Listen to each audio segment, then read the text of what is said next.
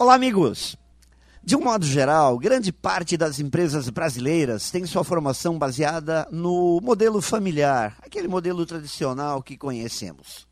Durante muito tempo, essas empresas familiares puderam se dar ao luxo de manter estruturas baseadas, muitas vezes, mais na acomodação dos membros da família, ou seja, um lugarzinho para encaixar todo mundo, do que propriamente na profissionalização ou na busca de resultados com alto desempenho.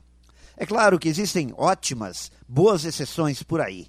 Mas o tempo passou, as coisas mudaram, a concorrência aumentou e o mercado começou a exigir posturas diferentes. As empresas familiares até podem conviver com parentes em seus quadros, desde que sejam competentes, estejam muito bem preparados, que saibam fazer bem feito e gerem resultados.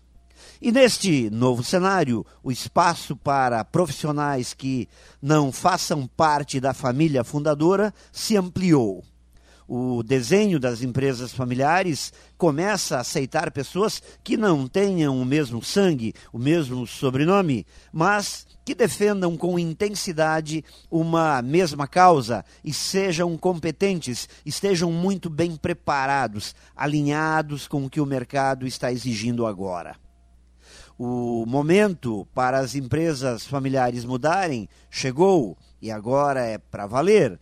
Elas precisam se profissionalizar para que possam continuar no mercado ou, quem sabe, amanhã não consigam mais acomodar os membros da família.